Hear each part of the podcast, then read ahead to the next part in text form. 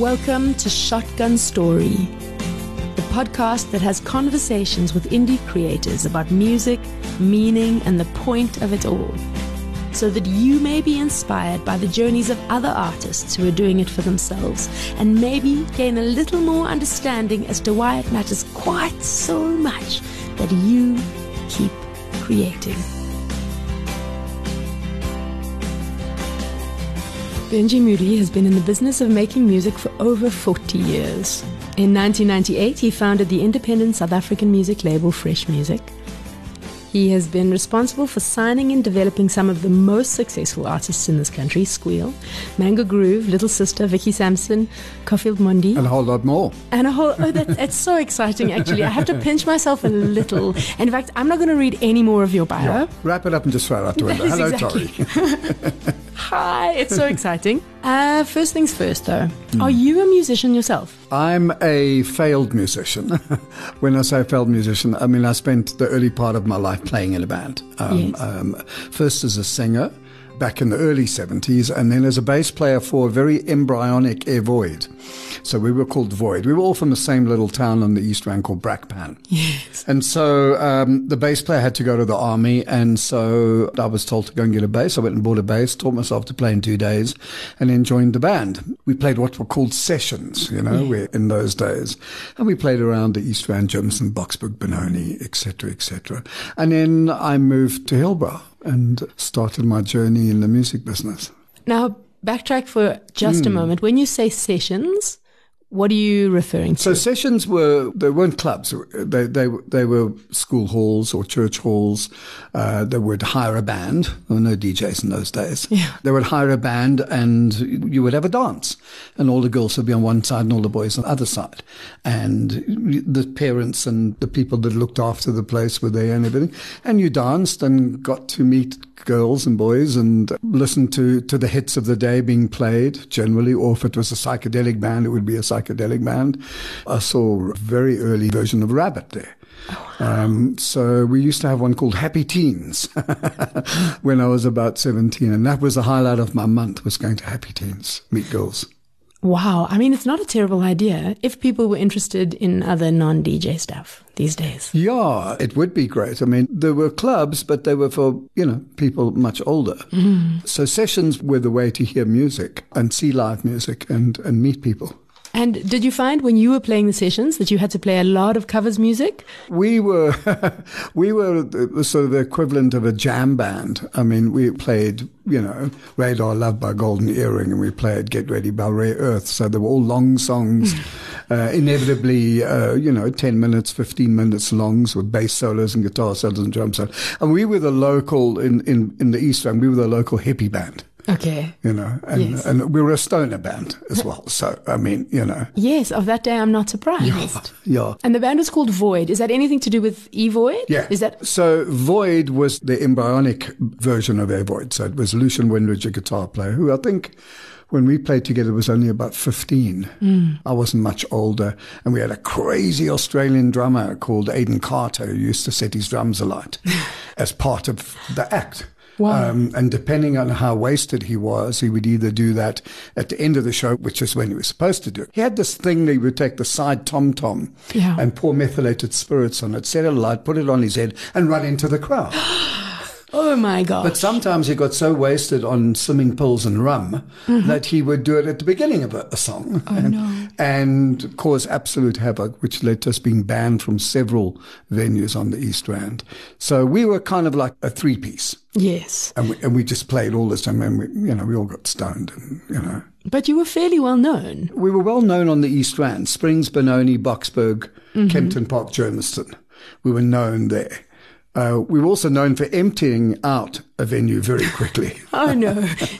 Which happened once out in Kempton Park, where we were hired by what was then SAA's Technical College Training Christmas party. Mm-hmm. And they thought they were getting a band that would come in and play the hits. Yes. And what they got was a bunch of three-piece stoner band playing at excruciating volume. And they pulled the plug on us, actually pulled the plug on the electricity, and we were chased out of the hall and pursued halfway back to Brakpan by all these angry apprentices, you know. Oh, so, my gosh. You know, it was a lot of fun. I mean, it's a bit relieving to hear that, because I kind of feel like that's a metaphorical version of some of my own life career. So, except without the fire and people chasing me out. It was fun. So what drew you to the business side of the industry? When I was about 19, I moved to Hillbrow. I mean, Hillbrow was the epicenter of music. Just to backtrack there, I've always been obsessed with music. Okay. Since I can remember. And I grew up in a house that had music all the time. So it was a very important part of my life from a very early age. And I went to Hillbrow because Hillbrow was where it was at. It was where the bands played, where you could be yourself and living. So I moved there and I worked at the Hillbrow Flea Market in a record store. So it was my first job. Amazing. Working in a record store. And that led to working in another record store across the road from High Point, and that's where I met the guys from Warner Records, South Africa. They used to come in on a Friday afternoon in their little station wagon filled with records. And they would say, how many copies of Rumours, Fleetwood Mac do you want for the weekend? How many copies of Hotel California? And I was the store manager. Wow. I would go, that's what I want. And they dug me and I dug them, and they said to me, hey, do you want to come work with us? And I said, okay. So for 300 Rand a month, I went and worked for WEA Records, and that's how I got into it, working in. And it was fun because it was just music, and party. And so it was the ideal, and still is the ideal lifestyle. Yeah. And then I kind of discovered that I had the knack of hearing things that worked. Mm. That appealed to a wider audience. I also learned not to bring my taste into it and to go outside of the norm, because somebody said to me in an interview a few months ago, well, you know, did you sign commercial artists? And I said, nobody is commercial when they start. They are just musicians. It's just music. Yeah. So whether you like Rammstein or ABBA, it's the same thing. It's music. Yeah. It only becomes commercial when it finds a wider audience and sells, thereby making the label very rich and the artist not so rich, which I think you probably know. Uh-huh. I began this journey within WEA Records. And I was a promo guy, and then I became a label manager, and then I became the marketing manager, and then I became the A&R manager. And through the next 21 years, I signed and developed a whole host of artists, different genres. It was never, and never has been, never was, a thing where I'd go, oh, well, that's commercial, I'm going to sign that. Yeah. So I would effortlessly glide between punk in the late 70s, National Wake and Wild Youth, to jazz, Machalemele and Malombo, to Mango Groove and Leslie Ray Darling and Elvis Blue. So it didn't matter what they were doing musically. Yeah. If it triggered in me something, that intangible thing that as a record guy, you never understand. You can't learn it, you can't go to college, you can't get a degree. Mm-hmm. You just know this will work. Yeah. If it gets played, which is another story. A whole other story. Okay, highlights of your career. Three of them that make you pinch yourself to say, oh my gosh, I was there. Wow, that's a hard one. Yeah. Obviously, Mango Groove, simply because it was a decision that I took completely in the moment. It was a decision that I took on meeting a manager. I had a lot of success with Mark Alex, you know, the big song Quick Quick and everything, and I needed a manager for them, so I called Roddy Quinn, who I've known for many, many years. And Roddy came in and we talked about it. He said, yeah, I'll manage him and everything else. He said, look, I've got to go. And I said, where are you going to go? He said, I'm going to Gallo, because I'm going to go and sign Mango Groove to Gallo. I said, Mango Groove? Now, I remember Mango from the mid-80s. They were not a big band. I mean, they were kind of an ARB alt band. I said, oh, why? What have you done? He said, well, we've done this album and we've done these two videos. And I said, well, show me. And he showed me the videos. And I said, what did Gallo offer you? And he gave me the figure, and I said, I will double that. And I didn't get it approved. I just went ahead. Not that I never had to have approval. It was the way that it worked there. And I signed them, and I thought, I'm good for a gold album here. Must be. It was just so vibrant, the music. And then it went gold, and then it went platinum, then it went double platinum, then it went triple platinum, then it went quadruple platinum. I think in the end it sold about 500,000 records. So that one, from a success point of view, it was like, wow, when is this going to end? Mm. It was good for 3 albums, but by the 4th it was kind of changing and everything. So that was something I was really proud of.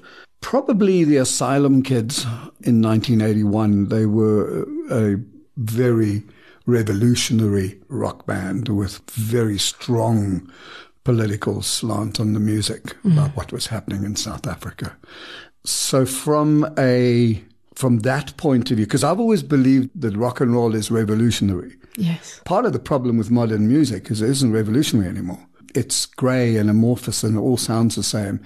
The Asylum Kids came along and kicked music in the butt and were saying things that people were scared to say, and they were just great musicians and they were phenomenal live. So that was a very, very proud time for me.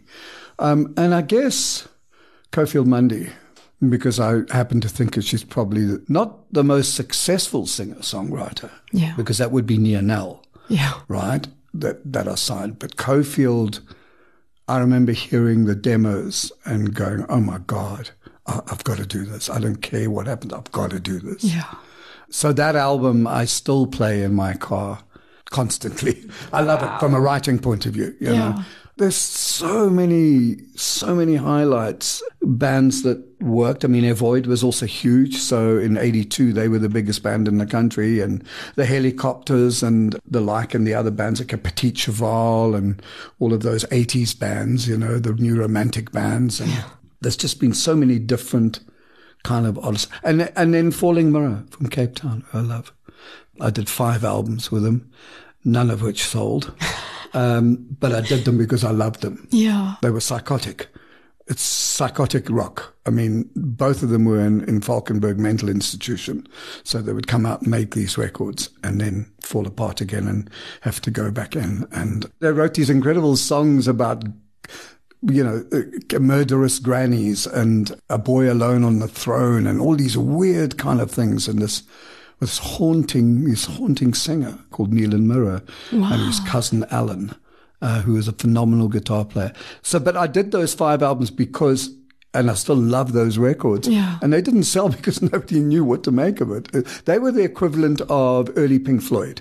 Okay. So that, again, a band that I still play, still love hearing them and wondering why they didn't be, why didn't you get it, you know? I mean, I'm embarrassed to say that I've never even heard their name before. So that is the first thing I'm going to do when we finish here. Listen to Falling Mirror. Yeah. I mean, you'll know Johnny Calls the Chemist. No. You must know Johnny Calls the Chemist. No. That was the only radio hit we ever had. But the album you should listen to is probably The Storming of the Loft.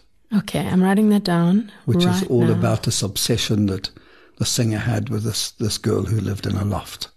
And it's all about, and Johnny Calls the Chemist is about his obsession with a chemist girl. Yeah. Where he used to go and get his meds from. And no, it's, if anything, interesting. Oh, I'm excited. So there's just been so many artists. How have you seen the industry change? Because you've been involved for a long time. I've seen it change from being more artist-orientated and development-orientated. Look, it was always, the record industry was about making money, as any business is, about making money for the owners or the investors, whoever. But we had a formula at WEA, which became Tusk Music. We had a formula of having fun. Because fun would lead you to success, and success would mean money. Yes. And so we had a lot of fun. We kicked against the system. We did things that nobody else did. But we had a ball doing it. And you signed artists because you wanted to develop them. Because when you sign an artist, 9 times out of 10, if not nearly 10 out of 10, that first album doesn't work. Yeah. So you go, do I really love this artist? Yeah, I do. Let's make another record. So you make another record. And Falling Mirror is a very good example of that. 5 albums. and only one of them made a little blip on the register. So you would develop an artist because you believed in the music and the message that that artist was putting out. That's gone now in the modern music business. Yeah, there are other obvious things, like the physical format has changed from vinyl to CD and then back to vinyl. Mm. And then, of course, downloading followed by streaming, and streaming is obviously being the big format now, which I find quite soulless. To be honest with you. So there's no artist development in the labels anymore. It's you come in, you're a number, you drop a track. They love that word, drop.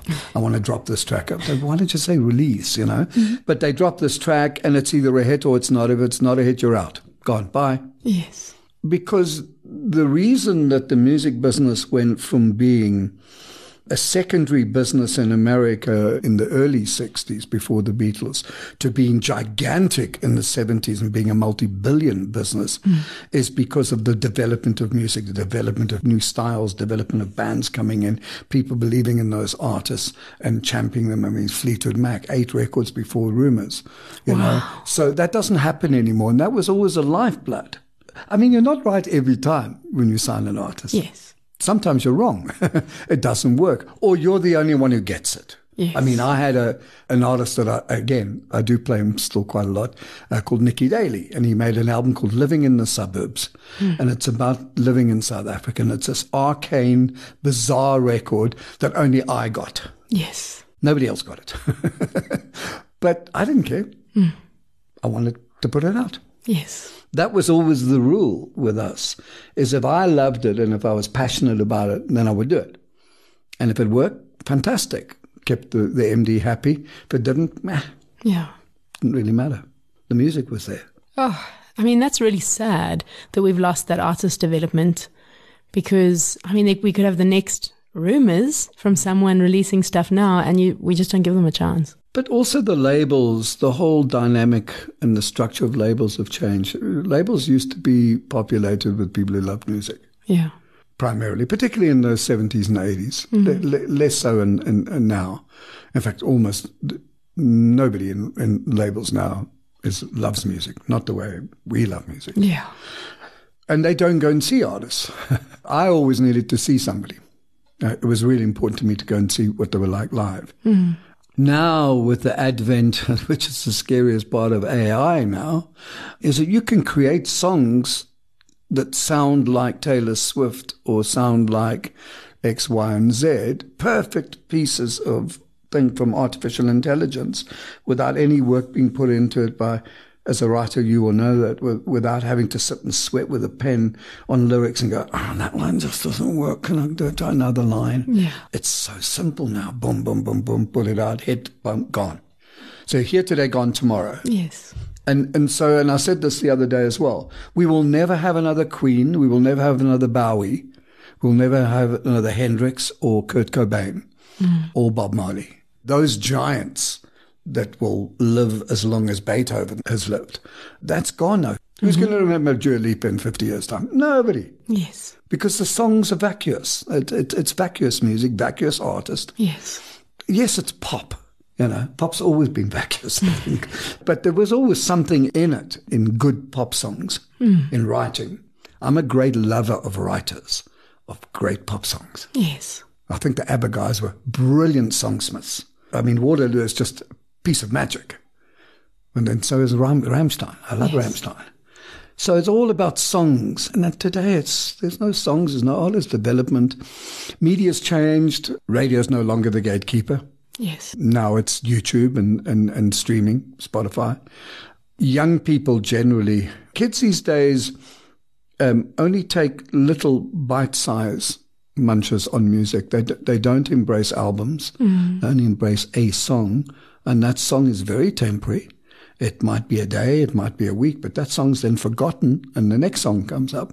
So there's no dipping into an art.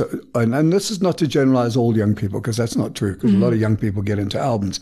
But you can't listen to another brick in the wall without understanding the context of what that song's about. Yeah. You have to listen to the wall. Yeah. you know. Rumours is about the breakup of two couples in a band. You have to consume the album to understand what Dreams is about and Go Your Own Way is about. So you don't have that now. And I did an experiment with my youngest boy a few years ago, and he was, oh, you got to hear this song, you got to hear this song. We're in the car going to school, and he plays me a song and I go, yeah, okay, this is the best song ever. I'm going to love this song forever. A week later I said, what was that song that you played last week? You're not playing it anymore. He said, what song? Yes. So that's how the modern music industry operates now. Yeah. Is song, hit, no hit, money, banker, no development. Sad. Really sad. And I suppose that's what excites me about independent music, because there's less money, certainly, and less label interest, but it feels realer because people are invested in themselves, creating music to create music and not necessarily about the money. Well, that's 100% correct. I mean, I've always said that that's why musicians make music, is for themselves. They don't make music for the public. Nope. They make music for themselves. And if you go into the modern music business saying, I'm going to be rich, you're in for a very rude awakening. You've got to go in with the right ethos, the right passion, and that is to make music. You have something to say, say it. Your audience will find you. It's going to be you're right, it'll take longer. You might not make a lot of money. You might not make any money. Yes. But you will be true to yourself, and you will be writing these songs and putting these songs out. And somewhere somebody's going to go, oh, my God, I feel like that. Mm-hmm. That is gold. You know that as an artist. That's gold when somebody listens to your song and goes, oh, Tori, I feel like that. That's what the beauty of music, isn't it? The great communicator. It is. I mean, I feel a little bit weepy, and I've got goosebumps, and that's exactly what you've said is exactly the truth. But I do get young artists coming to me. They come to the shop. You know, I've got a vinyl store, and they come to the shop. And they go, I'm an artist. And I go, cool. And I always say, why are you making music? And I've had mainly boys say, like, I want to make money. You're in the wrong business, dude. Can't make money. You've never been able to make money out of the music business unless you controlled your art and your rights. But they come in, and they go, well, can you get me to a label? I say, why do you want to go to a label? They can't do anything for you. Yeah. They can't. They can't do anything for you. They're not the gatekeeper on radio. If you think radio is still the tastemaker that it used to be, radio was a tastemaker for decades. Yeah. But the internet changed all of that, you know. And the minute that people had free access to sound and to make their own decisions, record companies become superfluous. So I say to them, go make your music, make it for your own self, put it out there, and then be clever. Use the little tools that are there and be clever and work it. And stop thinking that somebody's going to make you the next Taylor Swift or the next Prince, because it's not going to happen. It doesn't happen like that anymore. It doesn't? No. I had a young artist the other day ask me that very question. What would be my recommendation about going independent or looking for a record label? And it's pretty much exactly that. I mean, are there any pros to signing with a label these days? Unless they give you a shitload of money. Okay. No, there are no pros. Unless you're a priority in a label, unless somebody carries the sword and shield for you within that label and says, you know, take you, for instance, I love Tori stuff, so I'm going to champion her, and that's your champion inside the label. Unless they put money into you to work with you to develop it. No, and that doesn't happen these days anymore. It doesn't happen because there's no empowered, impassioned people within labels generally. Yes. I mean, generally there just isn't. And I mean, I'm still very in touch with what's happening inside the labels. Some of them and my friends are still working there. I chose to walk out of it in 2013 when I saw what was happening. And I saw the contracts being offered to artists. Yeah. And I couldn't all honestly say to an artist, sign this. Yeah. It was... Do you remember when Prince wrote Slave on his forehead? I don't know if you remember that story, because he felt that Warners were enslaving him as an artist. That's how I felt when I looked at it. And there and then I made the decision. I said, that's it. I'm finished. I'm out. Yeah. Couldn't do it anymore. To young artists, I say, go and do your own thing. Your audience will find you. You're going to have to work hard. You're going to starve, right? Get a second job because you're going to need it. Yes. And just make art for art's sake. Yeah. You know, that's how it was and how it should be, but it isn't at the moment.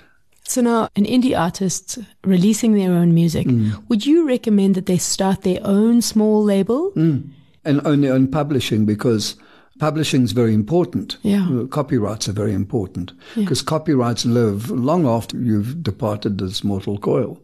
Your copyright is still there. Yeah. That's why, as you probably know, people like Springsteen and Paul Simon and others have been able to sell their catalogue of songs to these big companies, because they've written these songs and they've owned these songs. Yeah. You must own your work. To give it away willy-nilly on a wing and a prayer and a promise to a publisher is madness. It's career suicide. So I did that, unfortunately, with my first albums. And this one I released last year is the first material that I actually own. That you own, yeah. Because if something happens, and the beauty about songs, and indeed writing songs, is you never know what they're going to do. They're like little wild animals in a cage you let out now and then.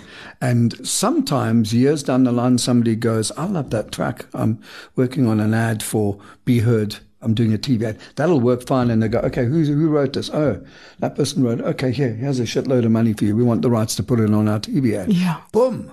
But if it's with a publishing company, you lose big time. Yep. So always retain your copyrights. Yep. If you don't like paperwork, do a paperwork deal with a publisher where they take a percentage, and in turn they take care of Samro, Sampro, da-da-da-da-da-da. In terms of master use, you have to control your master. Yes. Again, it's the same principle. If you give it away to them, you know, the Beatles never owned their songs. Wow. You know that. They signed it away. And then Michael Jackson bought them. And then somebody else bought them. McCartney and Lennon, Harrison, the star, never owned their work. You know, and it's important to own your work. Yeah. It's your work. Now, those master rights are generally owned by the person who pays for the recordings, right? Yeah. Okay. And that's the dilemma that artists have. I've got no money. I need to record these songs. Hello, Mr. Money Lender, lend me some money. And they lend you the money to make it, and in return you give them the rights. Yes. It's not a good deal. I understand it happens. Yes. But it's not a good deal. No. Not ever been a good deal for anybody.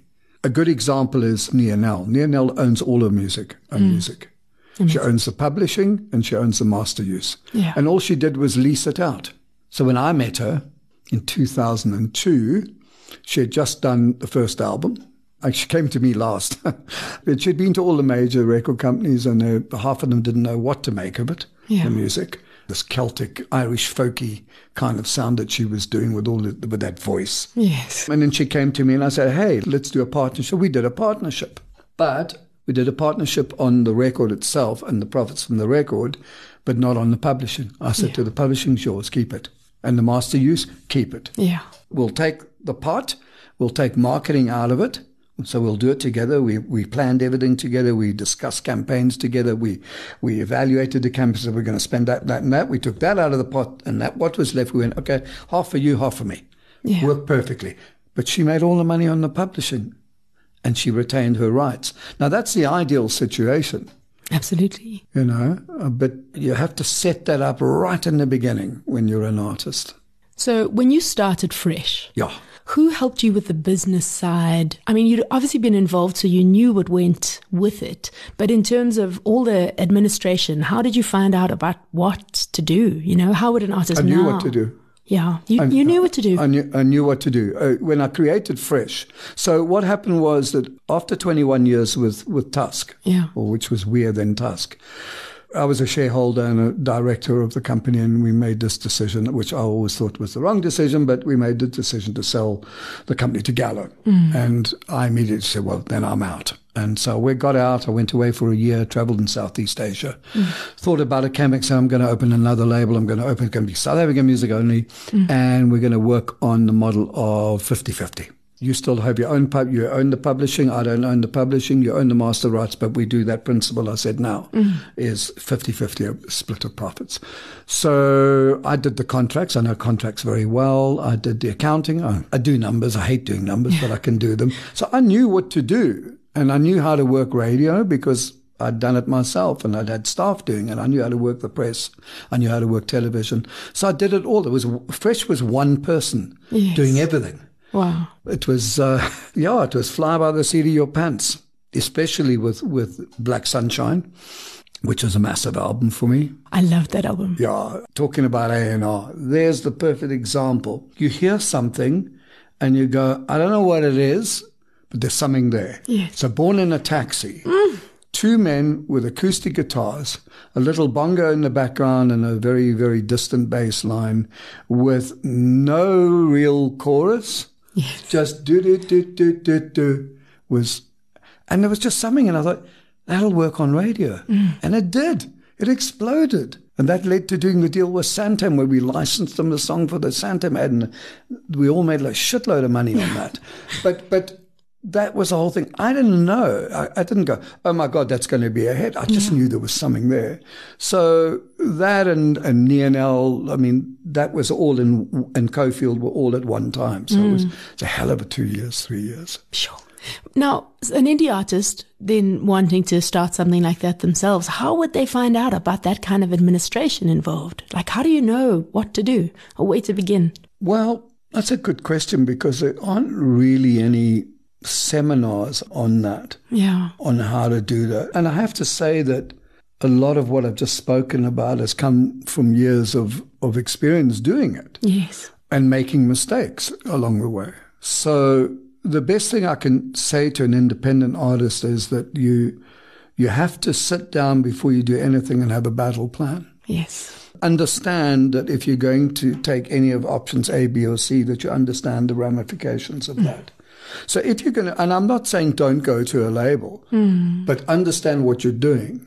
Yeah. If you're going to be absolutely indie, understand what you're doing over there. If you think that you want to get your records heard on radio, then hire a plugger. Yes. There's some really great pluggers out there. Some of them are my friends. Then hire somebody, because radio is still, it's harder to get people to listen to stuff now. Yes. I mean, there used to be a time when you could go, I could pick up the phone and go, hey, I'm coming in. I've got something to play you. And I'd go in and play them. And you'd say, oh, that's a mofo hit, man. That's going to be monstrous. Play it. And he'd go, I'll put it on the air now. And you'd be on the air in 2 minutes with a great song. A good example of that, believe it or not, is Elvis Blues Lighthouse. Yeah. I mean, that track with that piano chord, doom, doom, doom, doom, doesn't sound like a hit single, but it was. When I took that to radio, I went and I was so excited, and I went in and said, listen to this. This is going to be huge. And they went, yeah, I think it is. I'll put it on the air now. And they put it on the air now. Oh, and wow. Of course, what we always call in the business exploding phones. Where the phones go, come on, what's that? And Lighthouse was massive. Oh, massive, wow. Massive. Yeah, there's something so exciting about the immediacy of that, of radio. It is. Unfortunately, now to get to see a radio person is very, very difficult. They don't want to see you. They're not interested in you. They're not even interested in music. No, totally. And I think the problem is the DJs themselves aren't really choosing their own music, I don't think. No. The DJs are... well, they're not really DJs, they're presenters. They're data presenters, as I call them. Well, where's the new Alex J or the new Barney Simon or the new Shadow Twala? I mean, they don't exist now. You've got these little grey people on radio who talk about the weekend and what they did with their mates and laugh and talk crap. You know, nothing about the music. Not about, hey, you should go and check. I saw this actor last week. They were brilliant. Go and check them out if you see them. Yes. If you see they're playing in your area. That's what it used to be like. Yes. But it's not anymore, no. Oh, no. That's a little bit sad. Yeah. Let's talk vinyl. Lovely. Okay. Is there a market for an artist to press vinyls these days? Yes. Yeah. They're people who buy. Absolutely. Every man and his dog is pressing vinyl at the moment. All artists are pressing vinyl. So you've got Spotify, right? You've got all the other platforms, Deezer and Tidal and all of them. And then you have vinyl. This weird return to the roots thing started about 10 years ago. There had always been record collectors. When vinyl peaked, and I was there, vinyl peaked in about 92. And CD came in around about 85. They journeyed together a bit like Homo sapiens and Neanderthals. They lived, they coexisted for a while, but then vinyl fell away. CD became the new thing, portable, pristine, perfect sound. I always had a problem with that. I didn't want perfect sound. You know, my life's not perfect. Yep. You know, it's full of static. And then all of a sudden, you started seeing ads on television, in films of record players, and somebody playing a jazz record or whatever. And it started with that. And I picked it up in 2013, actually. And it was one of the reasons why I decided to walk out of the music business, is I said, something's coming. Is it the, you know, it's that kind of like feeling. There was a hunch, something's going to happen. Mm-hmm. And I took a flyer and left this hugely well-paid job at Universal Music and decided to open a vinyl store. And, I mean, it's been great. It's not always easy, yes, but it's great. I get to listen to music all day and talk to people about music all day. Oh, it's dreamy. So what else, you know? For a music junkie like me, it's perfect. People love the immediacy of vinyl, mm-hmm, and they love the artwork.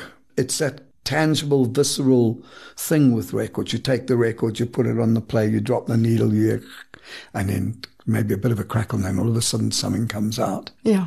And that's, I think, been music's thing all along since the dawn of sound, is that first listen when you hear something and you go, oh my God, how does this work? Yes. I still get kids coming and going, how do you hear the music? Mm. I go, well, there's a little needle and you drop it on there and it goes through the wires and they're like fascinated. And then you open the artwork and you show them they love it. So more and more young people have gravitated towards vinyl simply because it's real. Yes. And their world has become so unreal. So it's become a big thing. Mm. And so I've got Vinyl Junkie down in Blairgowrie, where I go to every day, and people come in and sell me records, and they buy records, and we talk about music. I get people that just come and sit and drink coffee, and they say, oh, tell me about Hendrix, yeah, you know, and then I'll tell them stories about Hendrix. Or and who locally is pressing? You can't get anything pressed here. Okay. There's no pressing facilities here. Predominantly, the pressings are coming out of Europe, okay, out of Eastern Europe, Czechoslovakia, Hungary, okay, places like that. But everyone's putting it out. I mean, Wendy Oldfield's put out, Vonnebroma put out, Swingwalk Nude Girls have put out, Anna Wolf has put out. So, you know, there's no great money in it. I got to make that very clear. This is not like when CD came out and suddenly went, oh my God, I've sold 20,000 CDs. You're not, yes, going to sell 20,000 records. But what you're going to do is you're going to be presenting your work as a piece of art. Yes. And I think that's far more satisfying, I think, for an artist. Yes. And people love it. And they do well. I mean, I've done very well with Vonnebroma. You know, the 25-year, was it 25 or 20 years anniversary of Vonnebroma. And they put all their hits on one record. So that's gone really well. So for somebody looking to start a record collection, what 5 albums would you start with? Oh, my God. Oh. Jimi Hendrix Experience, Axis Boulder's Love, the second album, 1967. Pink Floyd, Dark Side of the Moon, 1974. Wow, I've got so many. Do you know how many records I have? I have so many records that I absolutely love. What's Going On, Marvin Gaye. Miles Davis, Birth of the Cool. Mm-hmm. And one of my favorite abstract artists called the Blue Nile from Scotland. They only make records every sort of 8 or 9 years. But there's an album called High that I really love.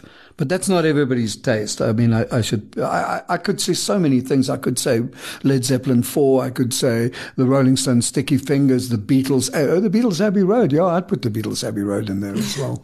And then the newer stuff. I think I told you I love Rammstein. I love quite a lot of progressive, you know, hard progressive rock. Yeah. And lots of indie singer-songwriters. I love folk. I've found that, like, as I've got older, I've moved away from all the heavy stuff that I used to listen to, Deep Purple, Zeppelin, Sabbath, and I listened to kind of blues, which was my original music that I got into when I was 13, and folk. Yeah. Because they chill me. Maybe because I'm more chilled now. Yeah. You know, not as hectic as I was when I was in the music business.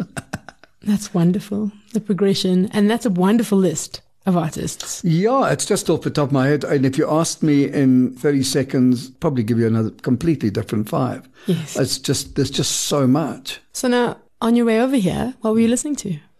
What was I listening to? I was listening to Skunk Anansie. Oh, nice. Yeah. Yeah, yeah. I love Skunk Anansie. I think Skin's one of the great singers in modern rock music.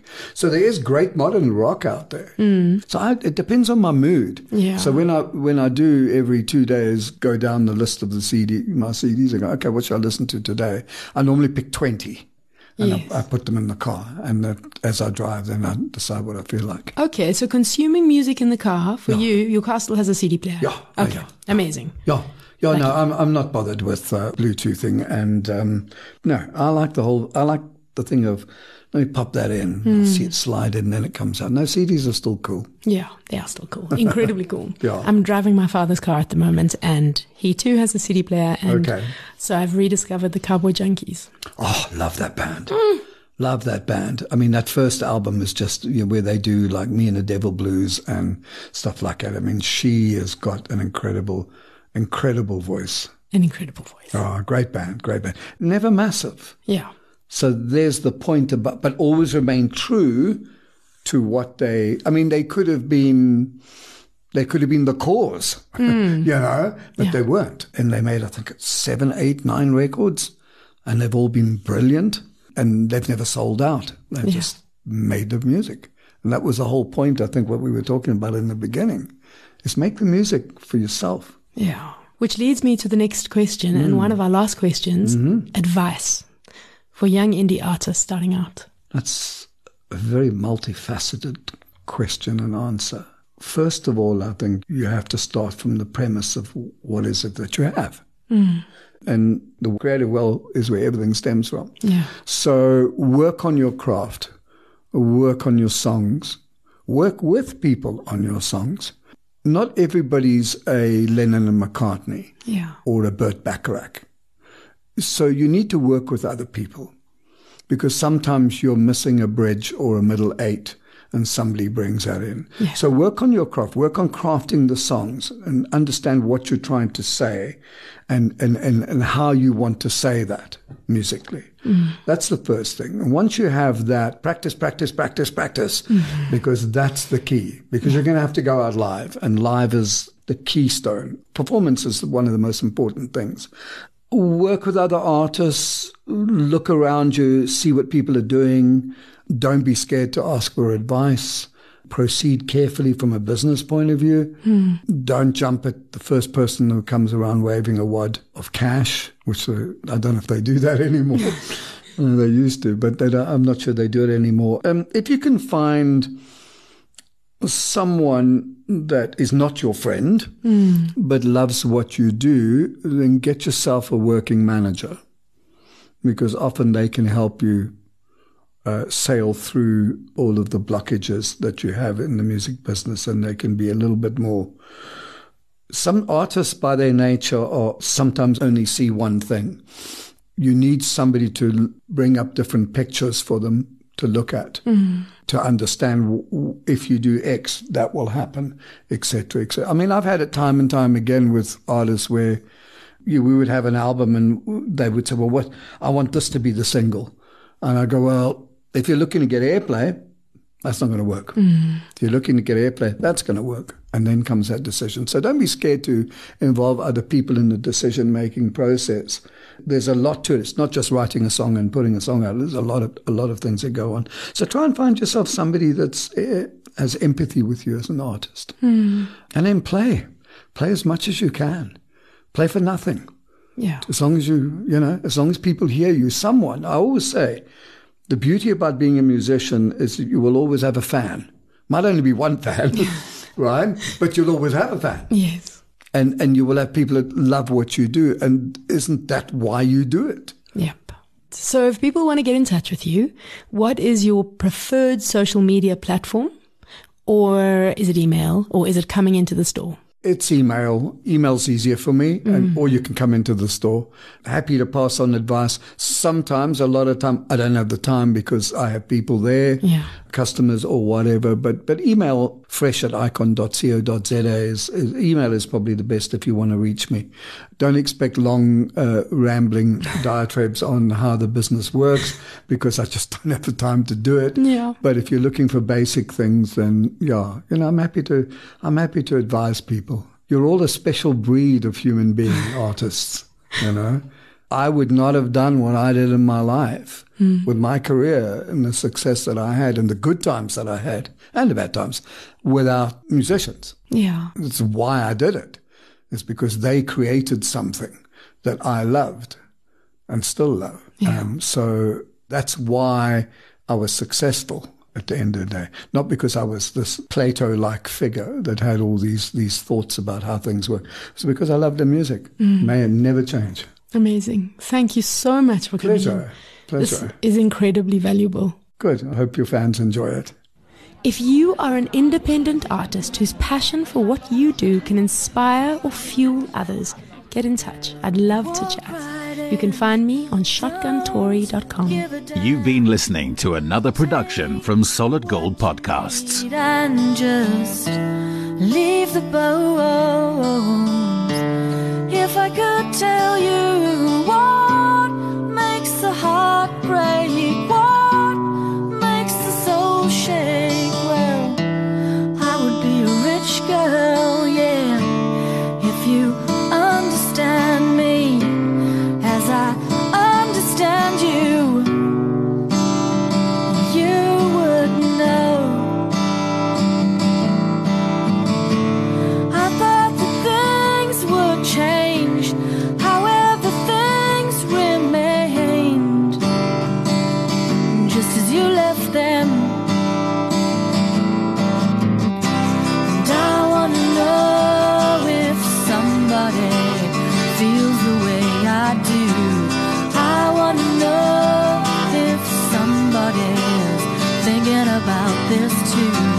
I wanna know if somebody. Blood is always thicker. Take away the bones. Leave the door behind you.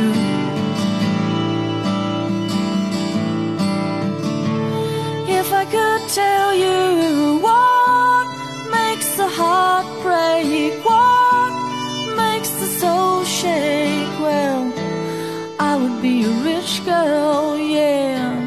I would be a rich girl, yeah. I would be a rich girl, yeah. I would be a rich girl.